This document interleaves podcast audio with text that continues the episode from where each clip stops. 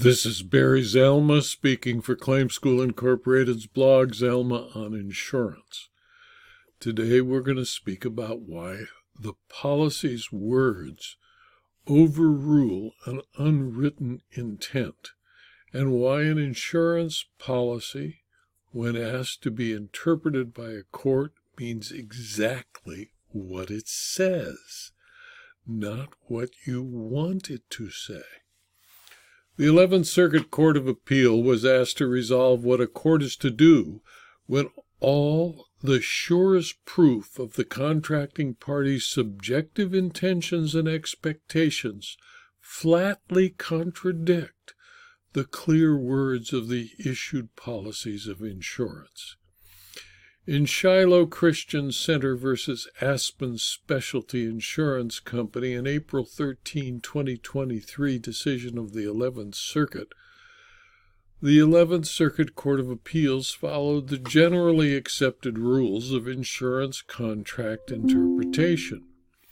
Aspen Specialty Insurance Company, a billion-dollar insurance conglomerate, had essentially all of the subjective intent evidence on its side. The policyholder, Shiloh Christian Center, a small Florida church, had the policy text. The district court found that the evidence of the party's subjective intent overwhelming and granted summary judgment to Aspen. In twenty sixteen and twenty seventeen, respectively, Hurricanes Matthew and Irma tore through Melbourne, Florida, pummeling Shiloh Christian Center. On both occasions, the storms peeled back the church's roof, allowing rain to soak the exposed structure. In twenty fifteen, the year before Matthew hit, Shiloh's property insurance policy with Aspen Specialty covered losses resulting from hurricanes. In the middle of that year, though, Shiloh specifically asked Aspen to stop, stop covering named windstorm-related losses. Aspen agreed and issued an endorsement implementing the requested change that said, quote, "This endorsement changes the policy. Please read it carefully. It is understood and agreed that effective July sixteenth, twenty fifteen, the following change is made to this policy. Named windstorm coverage is removed from this policy," close quote. Reflecting the amendment, Aspen reduced Shiloh's premium and even refunded its past payments for named windstorm coverage. In early twenty sixteen, Shiloh began negotiations to renew its policy with Aspen. The binder that was issued described the agreed-to scope of coverage this way, quote, "All risks of direct physical loss or damage, inclu- excluding flood, earthquake, and named windstorm," close quote.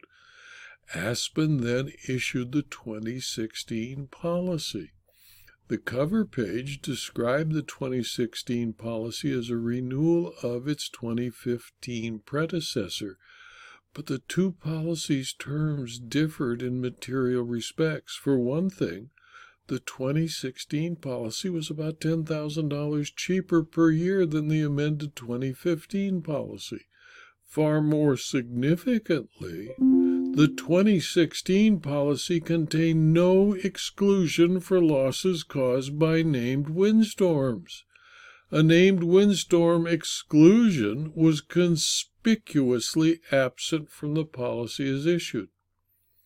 In October twenty sixteen, a named windstorm, Hurricane Matthew, blew through Melbourne, ripping the roof off Shiloh's building. Aspen denied the claim because Shiloh's policy excluded coverage for losses cover- caused by a named windstorm.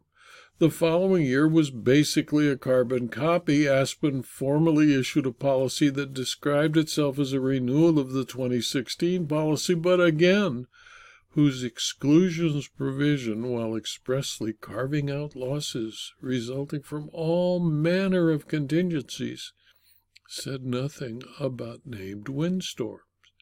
Like co- clockwork, in September of twenty seventeen, a named windstorm, Hurricane Irma, blew through town and tore the roof off Shiloh's building. just as it had in Hurricane Matthew. Water poured in, exacerbating the damage. Shiloh sued Aspen for breach of contract and sought a declaration that its twenty sixteen and twenty seventeen policies, which we'll call the Matthew and Irma policies, covered damages caused by named windstorms. The district court granted summary judgment to Aspen. It held that no reasonable jury could find that the parties intended the policies at issue to cover named windstorms. Unfortunately, as the Eleventh Circuit noted, the Irma policy unambiguously covers named windstorms, and the Matthew policy, although ambiguous, covers them by dint of the traditional contra proferentem canon of insurance co- contract interpretation.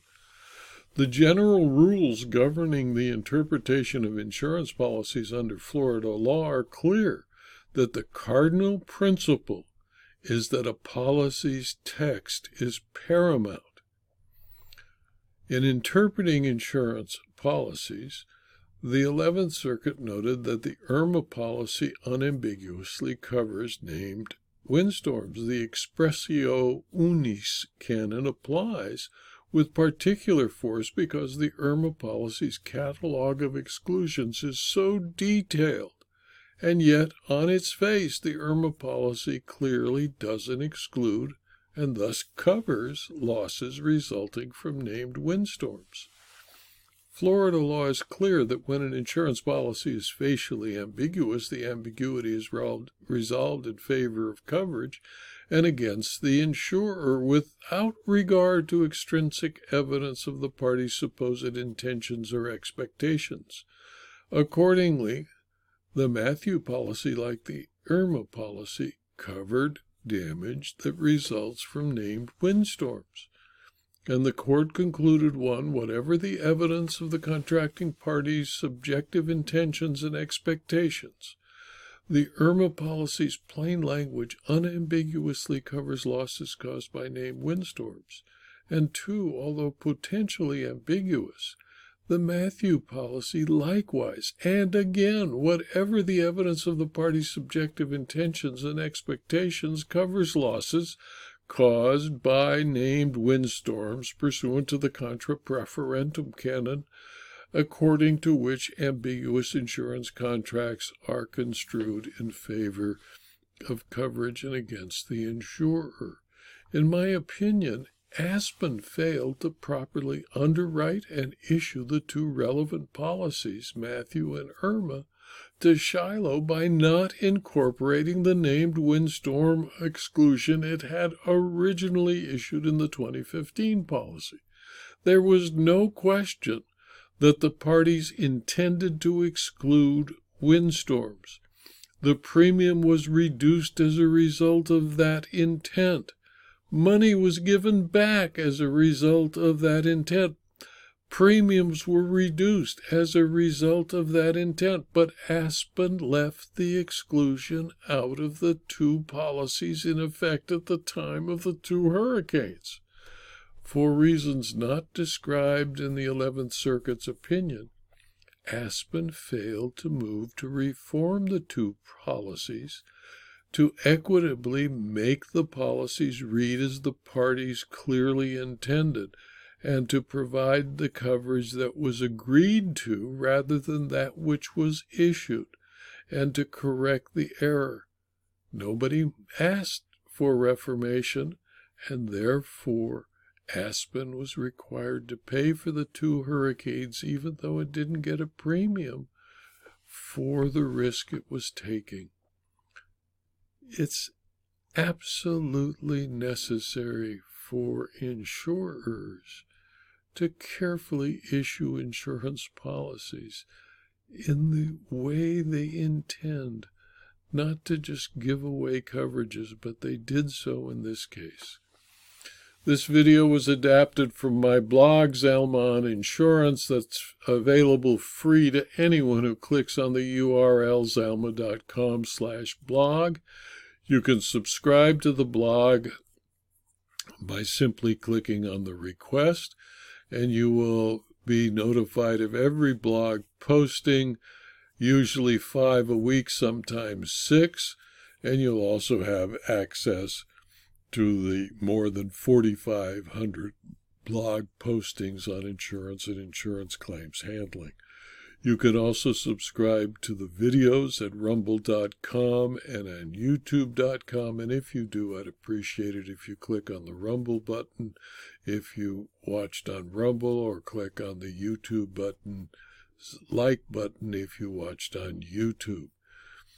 And if you've found a need for further and more detailed information, you might wish to consider subscribing to my Locals community or my Substack publications. Thank you for your attention.